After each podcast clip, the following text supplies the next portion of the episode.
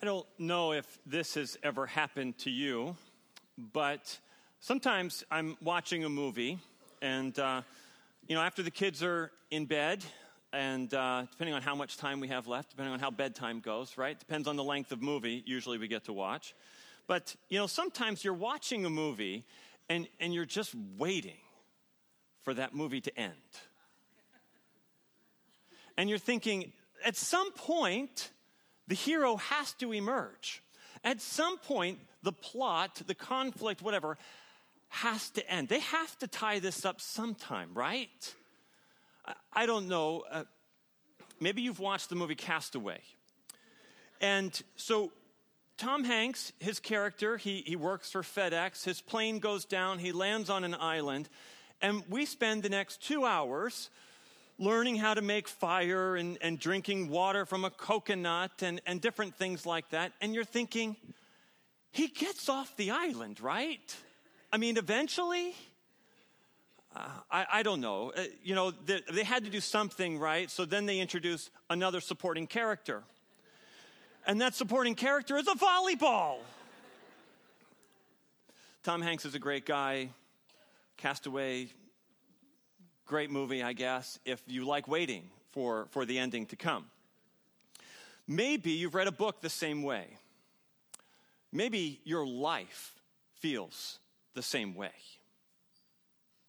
Maybe you're waiting for when the, the hero will emerge. Or maybe you're waiting for when Jesus will come back. Because right now, the midst of the conflict, the midst uh, in the midst of, of, of struggle, in the midst of problems, you're waiting for Jesus to come back. See, if we view Scripture as one narrative of God's story redeeming his people from Genesis to Revelation, in, in my perspective, from my view, when I look at Scripture, I see two key climactic events in all of human history. The first was the resurrection. That Jesus came the first time, right? Came, lived his life, a sinless life, went to the cross, he died, was buried, and creation waited in this tension for the resurrection. Single greatest moment in human history the resurrection of Jesus Christ. Oh, amen. Good. I'm glad somebody. Um, the second hasn't happened yet. The second is when Christ returns. And that's what we're going to look at this morning. You can turn in your Bibles to Revelation 19. And if you're using one of those Bibles on the seat with you, it's page 1141. As we go through our, our passage this morning, we have a lot to cover. And um, I want us to come away with this idea that a proper perspective leads to proper worship. In that, if we have a proper understanding, if we view Jesus properly based on the revelation of Jesus Christ here in the book of Revelation and through Scripture, that that will change our perspective on how we are to worship Him. So, we're going to look at three key ideas that support this idea that a proper perspective leads to proper worship. Now, last week, and as we've been going through the book of Revelation, Dave has last week set us up really, really great. Babylon has fallen, fallen. Not just fallen once, but fallen, fallen. It's done. Babylon is done. That, that self made religion, that self serving commerce is done with. It's no longer around, it's been defeated. God has taken care of that. Right? That air that we breathe uh, he talked about. And so that sets us up now for what John begins with here in chapter 19, when, when John says, After this, I heard. And so, what John describes in the first part here of 19 are a series of hallelujahs and, and one praise the Lord. Now, in all of the New Testament, we only ever see the word hallelujah in the book of Revelation. Hallelujah means praise Yahweh or praise the Lord. So when John writes about what he hears from the great multitude in heaven, hallelujah, hallelujah, amen, hallelujah, praise our God, he's saying, Praise the Lord. That's what hallelujah means. And what we're praising the Lord, what, these, what this great multitude is praising God for, is God's righteous judgment. That God is true, that God is doing what is right, that God is holy, and that we are to give him worship. His justice is righteous. And so then we start here in verse 6. Then I heard what seemed to be the loud voice of a great multitude, like the roar of many waters, like the sound of mighty peals of thunder, crying out, Hallelujah! For the Lord our God, the Almighty, reigns. Let us rejoice and exult and give him the glory, for the marriage of the Lamb has come, and his bride has made herself ready. It was granted her to clothe herself with fine linen, bright and pure. For the fine linen is the righteous deeds of the saints. And the angel said to me, Write this Blessed are those who are invited to the marriage supper of the Lamb. And he said to me, These are the true words of God. Let's pause there for a moment. You know, as we look at earlier chapters in Scripture, there's, there's description of the prostitute, which represents, you know, faithless, you know, those that have not remained faithful to God. We have the, the great prostitute. Here we have the bride of Christ. Stark difference. Stark difference. And in our American culture, particularly, we talk about, you know, when we go to weddings, it's all about the bride she is the focal point as she walks down the aisle. I'm sure a lot of the ladies, I don't necessarily think this way, but what's, what is she wearing? What's her dress going to look like, right? We have TV shows about the dress, right? And so it's, it's about the bride. It's about seeing what the bride is going to be wearing. And here, John describes for us what he sees as the bride of Christ, that is the church, those that are followers of Jesus, that is the, the bride of Christ, the church, the bride is clothed in fine linen, bright and pure. It's been granted to her to clothe herself in bright linen, in fine linen, bright and pure. Granted her because of the grace of God. See, because of Jesus' sacrifice, which is the grace that he has given to us, that we are then able to do what? Good deeds. And that is what that fine linen is. It says, John writes that for the fine linen is the righteous deeds of the saints. Reminds me of what Paul writes in Ephesians 2. For by grace you have been saved through faith, and this is not of your own doing, it's a gift of God, not a result of works so that no one can boast. For we are his workmanship, created in Christ Jesus for good works which God prepared beforehand that we should walk in them. It is those good works that Paul writes about in his letter to the Ephesians that over the course of time that are now what clothed by God's grace the bride of Christ. That is what shines is the good deeds of the church. It's the that is what shines as the bride appears. And it's quite a sight. But the bride isn't the focus in this passage we see the bride. We see the bride looking bright and brilliant and fine linen, but we're waiting for the bridegroom to come. The bridegroom is the focal point here. Now, John talks a little bit here in, in verse 10. He, he says, and I think it's interesting that John includes this. Um, but John says, Then I fell down at his feet to worship. So after he's, he's seen the bride of Christ there with the righteous deeds of the saints, he says, Then I fell down at his feet to worship him. But he said to me, You must not do that. I am your fellow servant. I'm a fellow servant with you and your brothers who hold to the testimony of Jesus. Worship God. For the testimony of Jesus is the spirit of prophecy. Now imagine this John, his life, right, he, he was, wrote this around the year 95 AD. The very start, the very early portion, very early history of the church. Now he's looking ahead. He sees the future. God shows him the future of the church, the bride of Christ, with all the good deeds, and he falls on his face in worship. I think I would probably do the same thing. that to see how the church has grown, just the sheer number of those that have come to faith in Christ, that become part of the church, that become the bride of Christ, that number he sees in heaven in this vision. And then to see the good works of what the church has done, because he's at the early part of the church. Church is relatively small compared to what John is seeing. And then to be so overwhelmed to see not just the size of the church, but to see all the good deeds the church has done over thousands of years has got to be incredible, breathtaking, overwhelming. And he falls on his face in worship, though misdirected.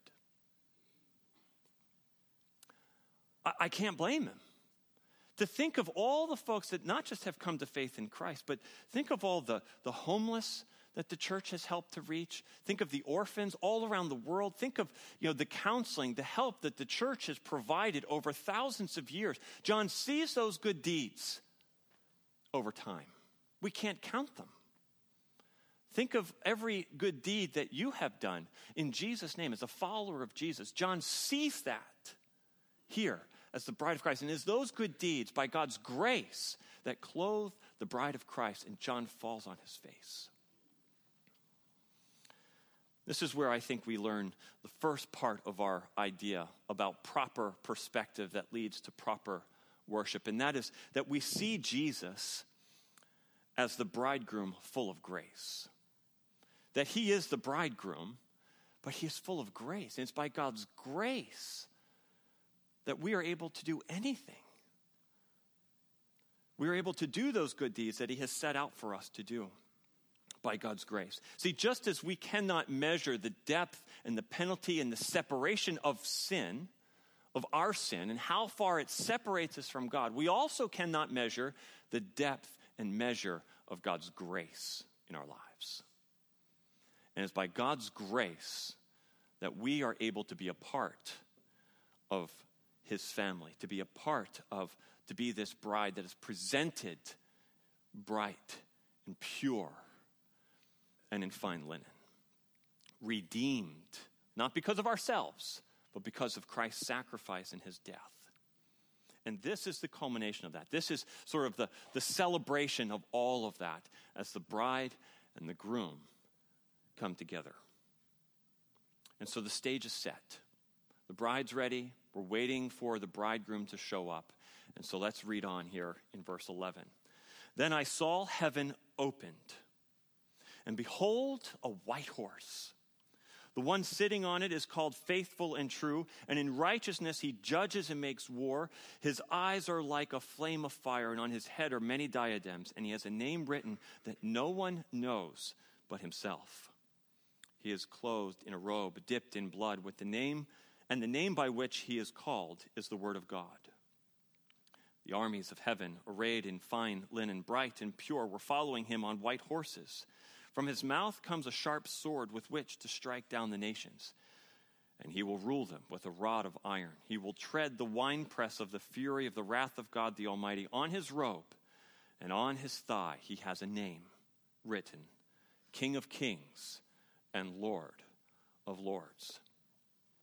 This is the very scene that the Jewish people were expecting when Jesus rode into Jerusalem on a day that we call Palm Sunday. They were waiting for the Messiah to show up on a horse with an army behind him to conquer the Roman Empire. That's what they were looking forward to. And instead, he came in on a donkey and then went to the cross. But this scene, this is where Christ comes in victorious. This is where he comes in on the white horse. You know, in, in, the Roman Empire, when after they would go out to battle, the, the emperor or the general would show up on a, on a white horse. Napoleon is oftentimes depicted on a white horse as a victorious horse. We come in after a battle. And here Christ shows up on a white horse. This is the second coming of Christ. And so he shows up, and John describes the names of Jesus. He, he lists them out for us that we have what? We have faithful and true. He has a name that no one knows, and we'll talk about that in a second. We have the Word of God, he's called. He's King of Kings and Lord of Lords. One commentator said that that name, King of Kings and Lord of Lords, that's his victorious name. He's not just coming to rule while there's other kings, perhaps, but he's coming to be the King of Kings and Lord of Lords. Such a difference. Such a difference. This um, name that is written, I think, is very interesting. Uh, Jesus was the name that was given to him when he came to earth as a child. That was the name that the angel said to Mary that you shall call him Jesus. But Jesus, being part of the Trinity, has always existed. So in eternity past, or in Genesis, when God says, Let us make man in our own image, what, what was Jesus' name then? Jesus was his name when he came to earth. It kind of blows your mind a little bit when you think about that. But that, what I believe, is the name that is written that is, that is unknown, that only he knows is that name. But John goes through this description. He talks about Jesus' eyes and how his eyes are like flames of fire, searching judgment. He sees all. No one can escape judgment. Nobody can escape. Jesus sees everything. His crowns, those diadems, uh, symbolize his magnificent rule and his sovereignty and his majesty. Talks about his robe dipped in blood, not his own. That's to be the, the conquest of his enemies. He comes through untouched. They've got no match on him. And then the sword, the word of God, like his, comes out of his mouth. It reminds me of the, the armor of God that we see in Ephesians, or what the writer of Hebrews says about the word of the word of God. For the word of God is living and active, sharper than any two-edged sword, piercing to the division, I can't see that, of soul and of spirit, of joints and of marrow, and discerning the thoughts and intentions of the heart. No creature is hidden from his sight. The word of the Lord is what pierces through the heart and divides, and is how judgment comes. We'll see that in just a second. So after John describes the scene of Jesus showing up, there's this, there's this couple of verses here where an angel shows up and, and an angel invites the birds. If you, you read that there in verses 17 and 18, it's a, it's a forecast of the outcome to come, where it's basically saying, Birds of prey, be ready, there's going to be flesh. It's very grim, very um, disturbing almost, but it, it shows the, the completeness of the judgment.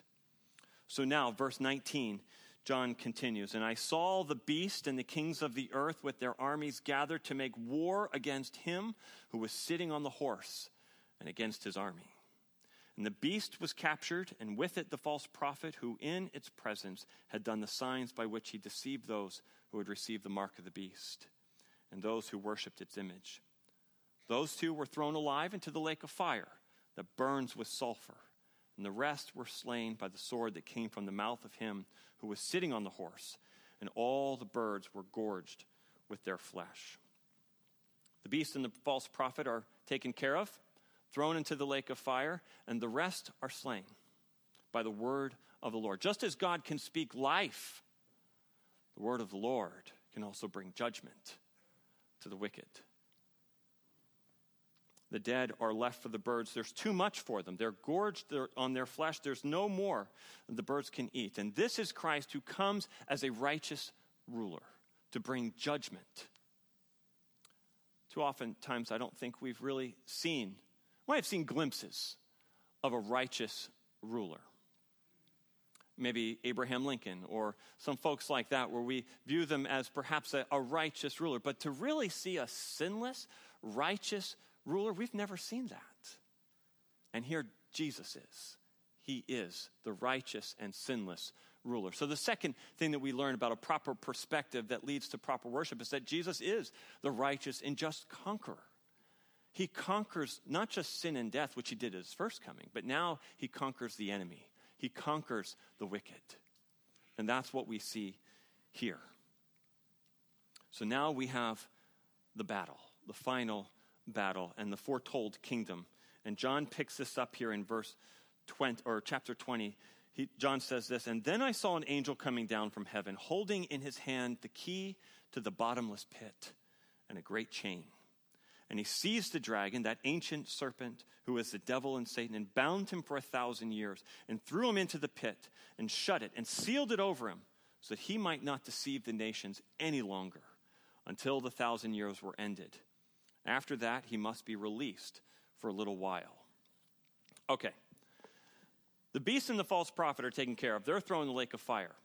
You come to this, these couple of verses, and you're probably thinking, like, like I sometimes will think, Lord, why, why don't you just throw Satan into the lake of fire and be done with it? Why throw him into the pit only to release him again? I mean, that kind of sounds like, what, what are you doing there? I think the reason is because God is trying to prove a point to us as human beings.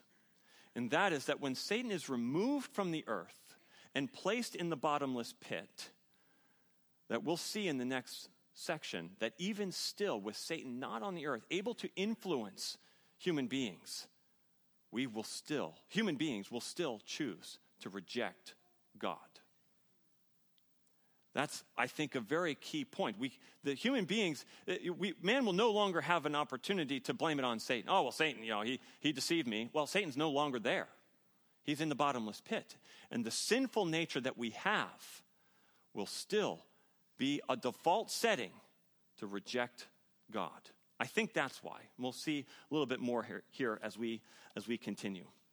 I think it's also interesting to note that um, it's not Jesus that throws Satan into the pit, it's the angel who comes with the keys. See, Satan has no power, none, when it comes to Jesus and those that are on his side. Jesus could have done it himself. Satan, I don't have time for you. You're already defeated. Angel, could you take care of that for me? Jesus has that power, and Satan has none when it comes to Jesus. Verse 4, chapter 20. Then I saw thrones, and seated on them were those to whom the authority to judge was committed. Also, I saw the souls of those who had been beheaded for the testimony of Jesus and for the word of God, and those who had not worshipped the beast or, or its image and had not received its mark on their foreheads or their hands. They came to life and reigned with Christ for a thousand years. The rest of the dead did not come to life until the thousand years were ended. This is the first resurrection. Blessed and holy is the one who shares in the first resurrection. Over such, the second death has no power. But they will be priests of God and of Christ, and they will reign with him for a thousand years. This is what we call the millennial kingdom.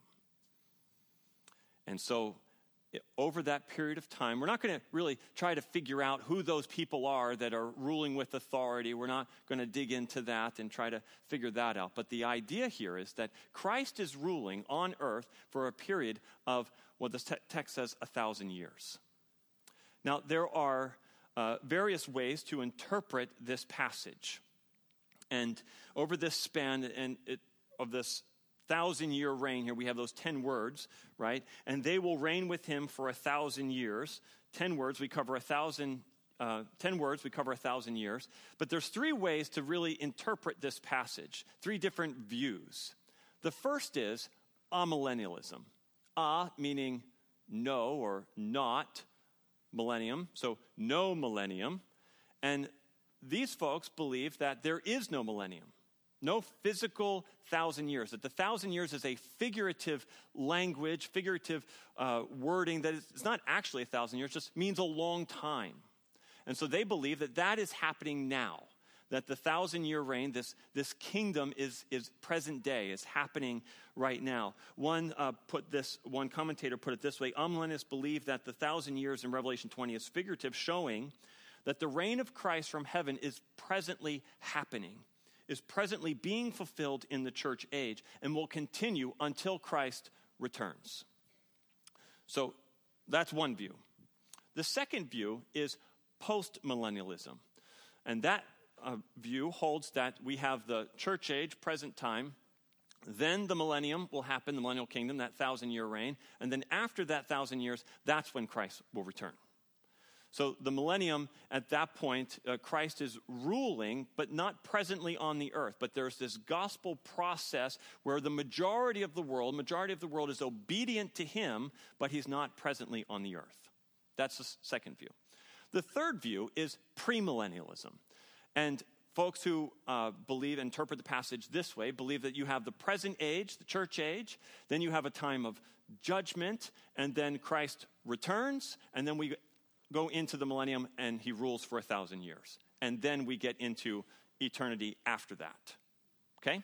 So, three major views of how to interpret these verses here regarding the millennial kingdom. Personally, I don't think, I don't want to sound, I don't want to sound flippant, but I don't think it matters. We're going to figure it out right? I mean, we, we're, we don't know the future. We only know what Scripture reveals to us. But whether we die first and then figure it out after our death, or if Christ returns while we're here still on earth, we'll figure it out then too. I mean, we all know, right, that Jesus isn't on the earth right now, right? He's not physically on the earth. So we'll figure it out. I mean, you can hold to one of these views, and I hold to one of these views predominantly. Uh, but in the end, I don't think that should change how we live our lives. I think that regardless of the sequence of events that Scripture details out for us for the future, we still have a job to do. And that job is the Great Commission, is to share the gospel, to continue in those good deeds that God has preordained for us to do, like we read about in Ephesians, and those good deeds that John writes about that the bride of Christ is clothed in. It doesn't change what we do or what we're supposed to be doing. We still have a job to do as followers of Jesus. And so, regardless of how we interpret this passage, the big idea Jesus is coming back. I really hope for a couple more amens on that one, but um, that's, that's all right. That's all right. Um, but Jesus is coming back. And so, again, regardless of how we interpret this, there are, there are ways, you know, those three views and some other variations of those views. Jesus is coming back, and we have a job to do as followers of Christ. So, but the enemy still has to be dealt with for good. So let's read from what John has here in verse 7, chapter 20. And when the thousand years were ended, just like that, we covered a thousand years worth of human history. Um, Satan will be released from his prison and will come out to deceive the nations that are at the four corners of the earth, Gog and Magog, to gather them for battle. Their number is like the sand of the sea, and they marched up over the broad plain of the earth and surrounded the camp of the saints and the beloved city. But fire came down from heaven and consumed them. And the devil who had deceived them was thrown into the lake of fire and sulfur where the beast and the false prophet were, and they were tormented day and night forever and ever. Okay. So again, you know, Satan is no match, but he's not going to give up without a fight. And so, again, once he's released, he's now going to gather people. This is still, remember, under the millennial kingdom still with Christ ruling, he's still going to gather people together to fight against the armies of God, to come against him, and they're going to try to surround the city. And we believe that city to be Jerusalem. He's still going to try it. He's still going to think that he's going to get somewhere. Talk about the deceiver, maybe the deceived, right? He still thinks he's got a shot, but he doesn't.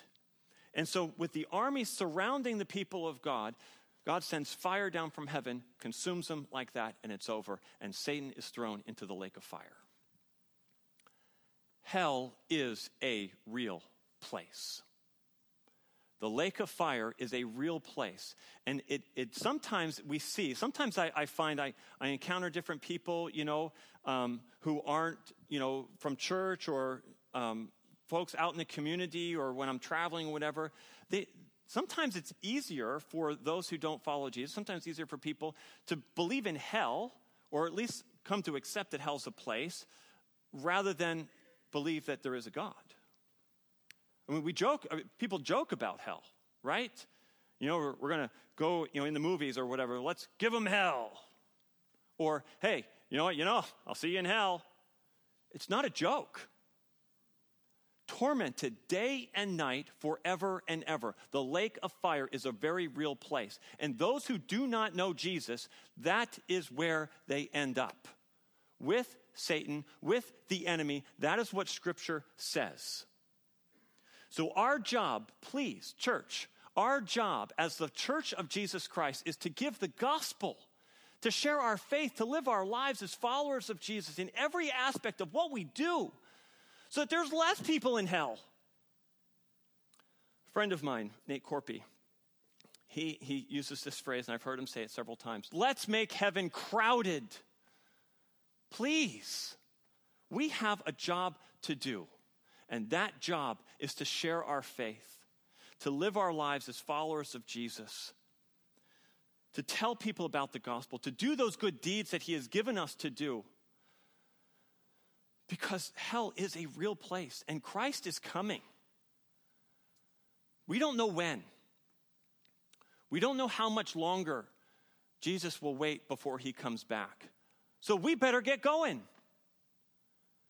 The Timothy Initiative and the Joshua Project, they work out there to, to measure and to, to count the number of people groups that are in the world.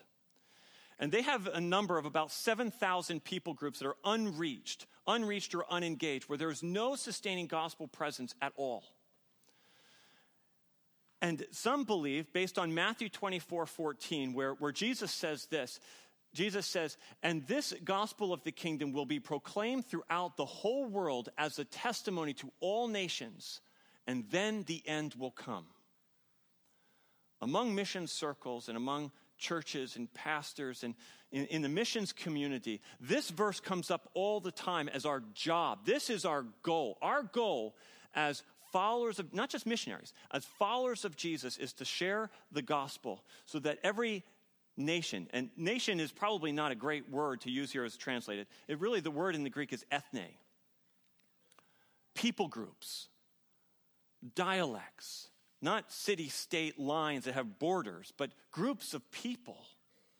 And according to how we read Matthew 24 14, Jesus will not return until every people group, every ethne, to the, all the ethne will have heard the gospel there are 7,000 out there. We still got work to do. We still have work to do as followers of Jesus to share our faith. Now, Jesus can come in any time. But if we read this passage in light of Scripture, in context throughout all of what Jesus has to say, we still have work to do. Our third point about proper perspective that leads to proper worship is that Jesus is the victorious King of Kings and Lord of Lords. Every knee will bow and tongue confess one day that Jesus is Lord. The wicked will be dealt with, Satan will be dealt with. He will be gone, he will be defeated, he will have met his punishment. As we view Jesus as the great conquering King, King of kings and Lord of lords, and the gracious bridegroom, we have a job to do. Yes, our job is to worship Him. Yes, our job is to tell others of our faith, to gather together in biblical community, but there are lost people out there. And it's our job to share the gospel with them. Jesus is coming back. Let's get to work. Let's pray. Lord, we look forward to the day when you return to make this fallen world right. But Lord, until you come, I ask that you would give us the strength to be followers of you, to be those lights in the darkness, and wherever those circles are, whether it's at work, around the Keurig, or whether it's you know, we're, we're at the grocery store, whether we're, you know, at daycare, wherever it is, Lord, dropping the kids off, that we would be lights, that others would see something in us and want to be part of that. And Lord, that we would have the freedom and, and the, the confidence in you to share our faith and to share the gospel. Lord, may you use this church here at Grace Point to relocate, maybe, or to, to, to get people out of that direction of heading towards hell, Lord. But by the power of your gospel, by your grace in our lives, use us, Lord, to, to fill heaven. Lord, I, I pray for those that might be here in this room who have questioned maybe whether or not hell's a real place, have questioned God's grace in their lives, have questioned whether Jesus is real and whether or not the gospel's for them. Lord, may they hear your voice. May they feel the nudge of your Holy Spirit, Father, that, that you love them. They cannot fix this themselves. That the gap, the separation of their sin is so great that only you can bridge the gap. Lord, may they put their faith and trust in you. May they confess their sin, that they, they are lost without you, God. And then may they come to trust you as their Savior and to be the Lord of their lives, Lord, it's uh, that they might just have this relationship, to be entered into your family. God, to be part of the bride of Christ and to be used by you for good deeds. Lord, we thank you for Jesus. We thank you that he is victor over sin, that Satan is already defeated. But that doesn't mean he gives up. Lord, help us. Watch over us. Give us the strength that in Jesus' name, Satan has no power. Lord, we thank you again for your grace. And as we look towards Thanksgiving, Lord, may we just be eternally grateful for your grace, your mercy, your love, your blessings in our lives, Lord, because it's all from you. We pray this in Jesus' name, the victor, the King of kings and Lord of lords. Amen.